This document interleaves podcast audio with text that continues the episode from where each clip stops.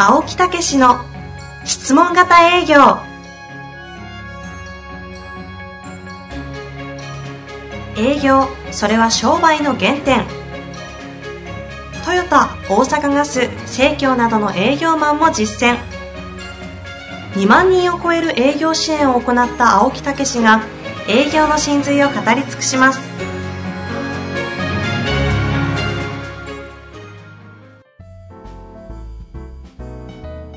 こんにちは、遠藤和樹です。青木武の質問型営業。青木先生、本日もよろしくお願いいたします。はい。よろしくお願いいたします。8月にね、はいえー本が出させていただきました。おめでとうございます。えー世界一の、はい。えーし世界一シンプルな、え、ちょっと待って。まさか自分の書籍を？はい。忘れるという？えー世界一うんシンプルな、はいはい。えーものの売り方。これはもう編集者の澤さんに報告します。辞書忘れてました。よくあんだよね。よくありますね。大体覚えてないですよね。そうなんですよ。おかげさまでね、これ自分の思いの、えー部分をこうね、出して、ゾーン営営業。業ですね。もう、なんか、これに対して慣れてしまってる自分が悲しいですね。なんか巷で流行ってる流行っらしいてないですよ。全く流行ってません。いや、この前も言ってたよな。はいなんか来た人がゾーン営業言ってた。誰、誰だっけあれ。い言ってましたね。確かに。そう。で、やっぱり流行ってんねんね。なんですとなくね。なんとなくね、ええスタンプにもね、ゾーン営業って、一応入れときまましたけど。たですか？みたいな。ところがなんですよと。ころか。ところがと。ころでじゃなくて。ところが、またね、こええれ9月も出るんですよ。あ9月18日。あ。あ、もう決まり？決まってるんです。実は密かに動いてたんです。あらら、ねね、陰ではすごい怒られたと聞いてますけどね。それが、はい。実は3冊目ダイヤモンド社で。あら、言っていいんですかもう？いいですよ、もちろん。本当に、本当に決まってたんですね。えーそうなんですよ、ええダイヤモンド社さんで3冊目っていうのはね、うん結構すごいことなんですよ今ね。ずーっとなぜか指は4冊になってるんですけどね、気になってしょうがないんですが、3ですね。3冊はいね。それ、いや細かいとこ見てんな、いやいやほんまに。音声だからね、ちょっと伝わらないですけど。ええこれ、あの、やっぱりね、私の本ええで、なん一番売れたのは、やっぱり3つの言葉。はい。で、売り上げが伸びる質問型営業。黄色い本ですねですね。それから2番目がですね、3ヶ月でトップセールスになる質問型営業最強フレーズ50っていうのね。これやっぱり1位、2位はダイヤモンドさん、あそうなんですか？ね。今までで？今までなんだかんだで？なんやかんやで言ってもね。やっぱりすごいですよね。えーそれでいよいよ今度はね、それを認めていただいて3冊目。おーこれはですね、3万5千人を指導して分かった。質問型営業でトップに、トップセールスになる絶対法則っていうね。質問型営業でトップセールスになる絶対法則。新人でも3ヶ月で1年の予算を達成できる。とこういうことなんですね。ちょっと長いね。新人でも3ヶ月で1年の予算を達成。ほはい現実に、あの、新人教育して、あの、質問型営業ですごい売れたっていうところあるからね。えええだから意外に実は簡単なんですよ。私はもう3日で教育、3日間教育したらね、できるんじゃないかっていうね。ええええそのノウハウをそうそうそうそう。また本に出してしまうね。というよりも、今度は教育じゃなくて、はい。まあ今までたくさん教えてきて、トップセールスになる人間というのはこんなところに着目してるよとか、こういう考え方持ってるよとか、こんなやり方してるよっていうね。もうエキス中のエキスみたいなね。ほう。 essence of essence ですね。そうそうそう、 essence of essence。その、え、ちょっと、ちょっとだけなんかないんですか？え？そのエッセンスの一部を。やっぱり、ものすごい、やっぱり、あの、セルフイメージが高くって、はいはい。やっぱりお客様をもう、患者に見てるっていうかね、患者？患者。病気扱いですか？う んいやいや、医者と患者みたいな関係をもう作ってるっていうね。こういうところがやっぱりトップセールスの特徴ですよね。うん例えば一つうん取っていくとね。うん。ええだからそのためにどういうことをやってるのかっていうようなことですよね。はあはあはあええだからやっぱここに質問っていうのは必ず出てきますよね。うんええだからやっぱりいろんな今回のことでですね、いろんな人たちトップセールスの改めて聞きましたけど、はい。やっぱり質問っていうのはね、キーですよね。ううん。ん、だって欲求ニーズに向かってね、喋っていく。欲求と問題っていうことについてですね、喋っていかないと。相手には刺さりませんからね。はあはあはあ。ええ。お客さんがやっぱり求めてるっていうことですかえらね。仮に、そのいわゆるトップセールスの人たちもですか、ええ。トップト、トップセールス的トークじゃなくて、やっぱ質問がキーワードだったんですか？うんまあ、その、出だしがどういう出だしになるかっていうのは、やっぱり、うんまあ、か簡単には強気っていうか、うん、そういうことで、やっぱりセルフイメージも高いですからね。ええそういう中にもちゃんとヒアリングをしてる。というところは共通項ですよね。トップセールスの共通項のセルフイメージとかってあるんですか？まあ、やっぱり、だから、えーどうですか、いつもつ強気というか、今さっき言ったようにいつもやっぱりちゃんと相手のことを、お適切にこうアドバイスしてあげるっていうね。うん、そういうところの専門家の、うん、ポジションっていうのはやっぱ持ってますよね。へえ。え。これ本の話はあれですか？あんまり聞いちゃいけないんですかえね？ななんで？いや、あの、私ほら、原稿まだ見てもいないので、そうそうそうどこまで喋ってもらっていいのかなというね。どこまで喋ってもらっていいのかなはい。というか、もう最終追い込みで私もまだ、あの、それを構成を今からするみたいなところですからね。そんな感じなんですね。そうそう下手したら間に合わない可能性もあると。いやいや日付だけが決まっているってことですね。そこがもう追い込みがね、もう何しろね、すごいですよ、もう私はもうダイヤに、いやいやいや、怒られるわ、監禁されて、あ、言っちゃおう。担当、担当の方にですね、はいはい本当に優しく接していただいてですね。TK さんですね。うん言っちゃおう。何しろ、あちょっとトイレ行ったら、トイレダメです。集中してくださいって。パワハラです、パワハラ。いや、あそこ、散々労働法の本出してますけど。すごいでしょ。食べたらダメですよ。眠たくなるからって。あ、そんな勢いでやってるんですか？そうそうそうあまさに自ら。いや、トイレ行っちゃダメですって言われたら俺びっくりしたわ、もう。すごいですね。小学校以来ですよね。まあそんな勢いで詰めて、えもう絞り出して絞り出して、もうこれどういう意味なんですか？もういっぱい質問されてね。ええわからんと。わからんなりにどうなんですかと今回逆さまに質問されさすて。がっすね、あの方もね。そうなんですよ。その粘り強さとね、あの、本気ですからね。あの、そう命かけて本作ってるんでね。命かけてますよね。青木先生がじゃないですよ。電話かかってきましたもん、今から。ねそれあんま言うと怒られますよ。大丈夫ですか？な、なかったことになるかもしれませんよ。私絶対喋りますからね、今度会った時。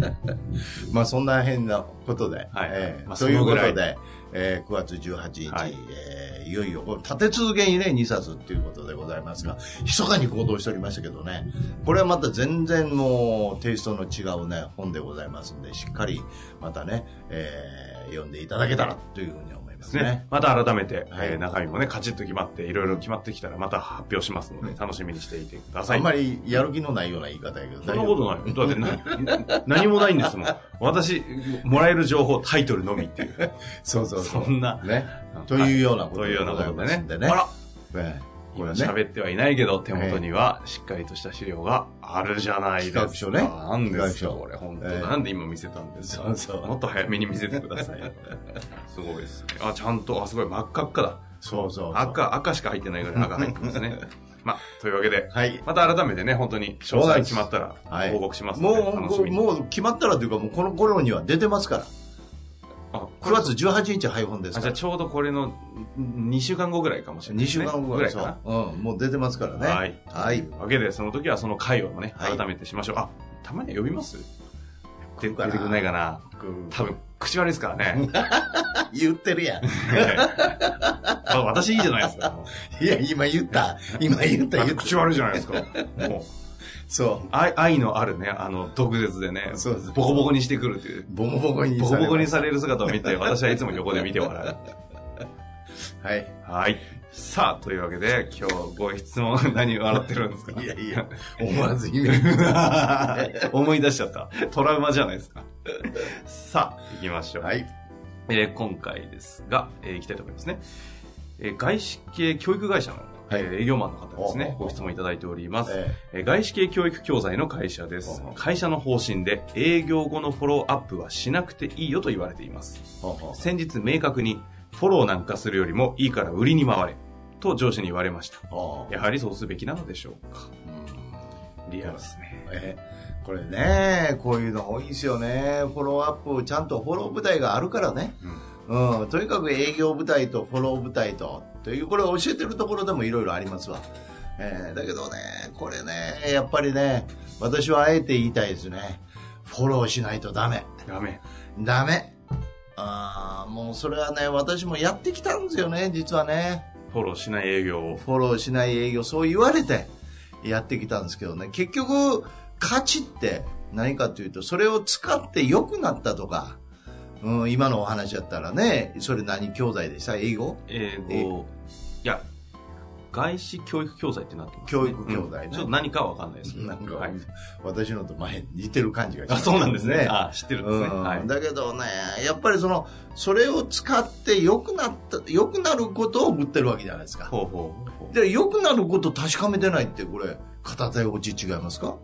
確かね。に。確かでしょ？だからそのフォローして良くするっていうんじゃなくて、あの、フォローアップっていうのは、その価値を確認するという意味なんですよ。フうんォローアップっていうのはね。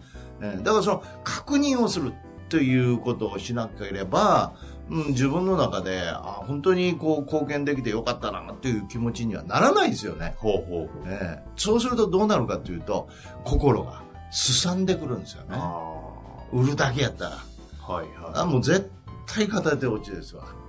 だからもうそれは会社の方針であろうが何であろうが、まあそれはな、どういうやり方ができるじゃないですか。電話一本入れて。うんあの、お役に立ってますか、うんというね。うんまたこの、またフォローの仕方がいるんですよね。どうですか？って言ってね、やったらダメなんですね、これ。ほう。ええどうですか？というのは、あの、思い通り言ってますか？という、思う通り自分の望むような形になってますか？って、望みは高いですから、お客さん。ええうん、そうするとね、もういや、ちょっとまだね、とかいろいろマイナスがこう、言われますから、え。なるほど。そう、そうじゃなくって、やっぱり、あの、買っていただいたより進んでますか？とか、えーあるいはうまくい、うまくいってるとか、どんなところが効果出てますか？とか、どんな風にいいですか？とかね、うん。うん、昨日と比べるような質問にしてあげないといけないですね。これあの、全顧客ですか？基本いや的には。、全顧客というよりも、やっぱり、その、すべては無理だとしても、やっぱり、あの、その、定期的に、えーまあ、絞って電話をするなり、はいはい。うん。あのそういうようなこうしゅ商品の種類が細かいものとかたくさんのお客さんいるって言ったら難しいですよね。え今お話面白いなと思ったんですけど、フォローアップの目的って人によって違うと思うんですよね。え要はなんか売ったんだけども、なんかいろいろクレームとか、うん潰さなきゃいけないなとか、えうん。やばいかなみたいなのをどうにかしようっていう、こう、本当の意味での潰し役、つ潰し目的でえフォローアップしてる方もいますけど、いると思うんですよえ。ええそんなんあんの？いや、全然あると思いますよ。いや、うん売った後これうまく使ってくれなかったら、なんか、後々なんか、こういろいろやるの嫌だな、みたいな。ああ。け、ど、今のお話は、そういうことじゃなくて、うん価値が届いてるのかの確認を、ある種自分の営業マンとしてのためにやろうみたいな話に聞こえたんですけど、そうですよ。営業マンと会社のためにね、うんうんええやろうっていうことですよ。ってことはそれが確信持てるんであれば、ええ別にそういう意味で全部無理してやる必要はないっていうところにも行くってことですね。いや目そうですね的がそこなんですね。ええそうですよね。うんまあ、その一人ずつの評価もまた違いますしね。はいはい。うん、すごく喜んでくれてる人もおるし、まだまだ、うん、そこへ到達してない人もいるとは思うんですけど、でも大事なのは、やっぱり勝ったのは良くなりたいから勝ったんで、だからその勝った時から比べてどうなのかっていう、おうそういうような確認をして、そして、あ、それやったら頑張ってくださいとか、アドバイスをさらに成果上げるようにアドバイスするっていうことでいいんですよ。ほう。えあ、そういうこと。それってズバリフォローアップの目的は何ですかと言われたら、なんて答えるんえですか？成果の確認ですよね。自分に、自分のための？おお客さんの、お客さん自身もそれを喋ることによって、さらに励みになって、あよりよく使うでしょうしね。はいはいええ自分は自分が間違いもないものを役立つことを届けたんだ、お役立ちできたんだという確認にもなるし、そうすると、うんいいことしてるっていうことで、モチベーション上がって、また営業力が倍化するんですよね。はあなるほどね、えそれはすごい腑に落ちますね。え、なんで？いやいや、なんでっていうか、その腑に落ちます。あ、なるほどなと。いや、フォローアップその感覚でちゃんとできてる。いや、だから、でできないんじゃないですか。だからフォローアップしないといけないんですよ。フォローアップって基本モチベーションやべえかなと思いながらちょっとビビってる気がするんですけど。だから、やべえかなっていうのは比べてるものが間違ってるんですよ。やべえかなっていうのは理想像に到達してるかなっしてないからやべえかなでしょ。はいはいですね。理想像じゃないですよ。買った時よりも進んでるっていうことですよ。買った時点で絶対進むんやから。さらっとすごいこと言いますね。え？そうか。そこをね、えいや、もう、なんだ理想からの逆、その幅を見るんじゃなくて、ええ現状からの変化を見るっていうのがフォローアップなんですね。ええだって基本的にお客様自身が買ったら商品を開けて説明書を読んで自分が使いたいからきちっとやらなあかんじゃないですか。はいはいはい。ええいや、そのちょっと説明書がややこしいからって。そしたら電話してくださいよってことですよ。はいはい。自分が、おうちの責任じゃないですよ。なるほど。そうでしょ？全部自分の責任を持って買ってるんですから。うんそれにために必要なものは揃えて送ってるわけですよ。うん何もなくってうんやってないですよね。それがややこしいっていうのは自分の読解力がないんやから。うん。だからフォローアップで電話する場所もあるわけですよね。えーそういう今の教材のところなんて言ったらフォローアップの多分あるんですうんよね。うん。電話したらいいじゃないですか。えーそれをどうやこうやってこっちの責任されたら困りますよね。はだから堂々とそういうことは揃ってますけど、あそこはこういう意味ですから、そこへ電話してくださいとか、わからなければこうしていただいたらいいですって言ってあげたらいいだろうの話話ですよね。それ言われると自分がなんかまあまあ対応して、俺が教えんのかなみたいに。えいやいやいやいや、みんななっちゃうんじゃないですか。教えなあかん部分もあるかもしれないけども、そういうところでしたら、で絶対フォローアップはしないでいいっていうことはなんか揃えてるはずですよ。うん。ええ、で揃えてなかったら自分がせなあかんしね。どちらにしろやっぱりそれによって成果を確認するあるいはそういうことができない人は応援してあげる、うん。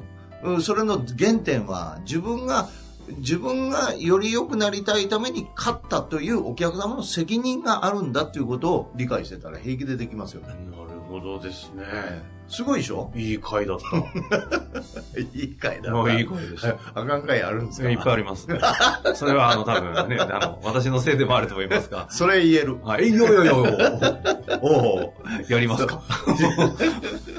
いや、本当ですよ。ここはもう本当ね、ちょっと、もう、もっと話したいですね。ねえ、うんちょっとそんな匂いがプンプンしてるとこなんですけど、お時間来ましたのでね。終わりたいなと思いますが。ちょっと最初長すぎたよな。そいや、それは書籍の話を、あの、ずるずる、ずるずると。俺の責あ、まあ、止めない私のせいです。大変失礼いたしました。まあ、そういうことでね、はいやっぱりその、勝ったは責任はお客様にあるっていうね。だからそういうことで、実はプレゼンテーションというのも、きちっとお客様の欲求でお客様に買っていただくという状態を作ればね、実はね、プレゼンというのがじものすごい重要なんですよ。はえこれちょっと次回話したいと思うんですよね。いや、いや、本当本当本当ここはちょっと話さなあかわんから。かりました。じゃあ次回ね、この熱い思いを持ってそのままいきたいと思いますので、そうそうぜぜひ、あの、次回ここちょっと喋らせてください。ああ、もちろんです。はい。行きましょう。はいというわけで一旦今日はここで終わりたいと思います。じゃあ、ボリューム2は次回で。はい。ということで、ありがとうございました。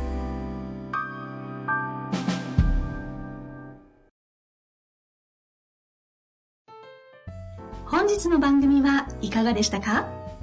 番組では青木武氏への質問を受け付けておりますウェブ検索で「質問型営業」と入力し検索結果に出てくるオフィシャルウェブサイトにアクセス。